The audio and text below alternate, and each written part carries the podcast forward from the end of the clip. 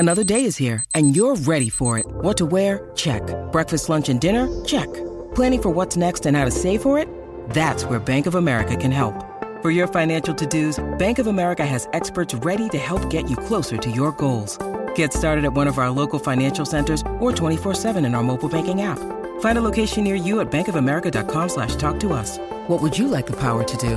Mobile banking requires downloading the app and is only available for select devices. Message and data rates may apply. Bank of America N.A. member FDIC.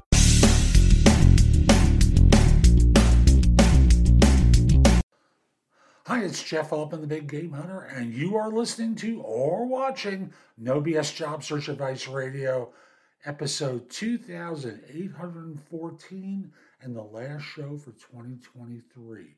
I'll be back in early January after the first of the year. I'm not sure exactly what date, but no later than a week after New Year's, which I believe would be January 8th. Now, today's show, someone asked me the question, what makes a good resume? I'm going to ask you that, answer that directly. No big production stuff here, because it's really a simple question. Most people ask this question, they're thinking of the appearance of the resume. They're thinking of the fonts.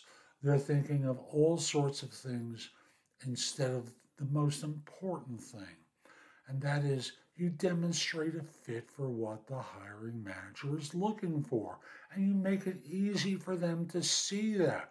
Otherwise, you waste a lot of time for them that they would prefer not spending on figuring out whether or not you're qualified for what they need. Make the fit obvious. Pretend a 6-year-old is reading the resume. Would they find the information early in the resume? Even if the manager isn't the one that's looking for it, it's the applicant tracking system. Would the system spot it early? Because they like to see it early in the resume. So I'll just simply say that's the way you do it.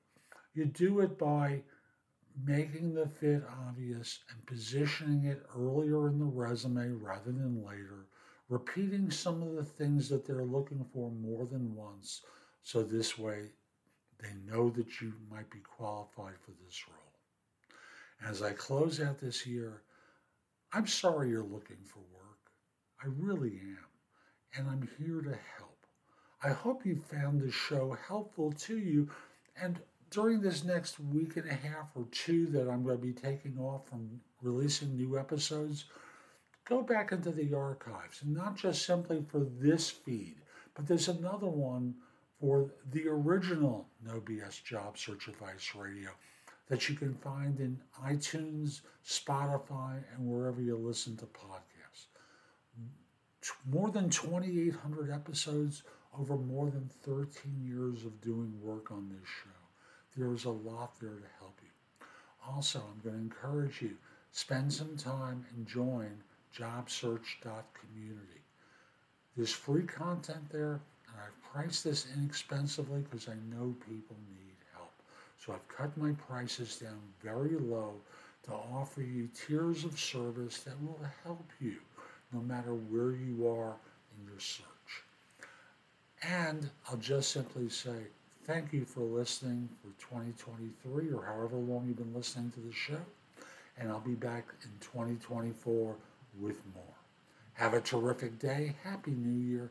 If you celebrate it, Merry Christmas, and be great. See you soon.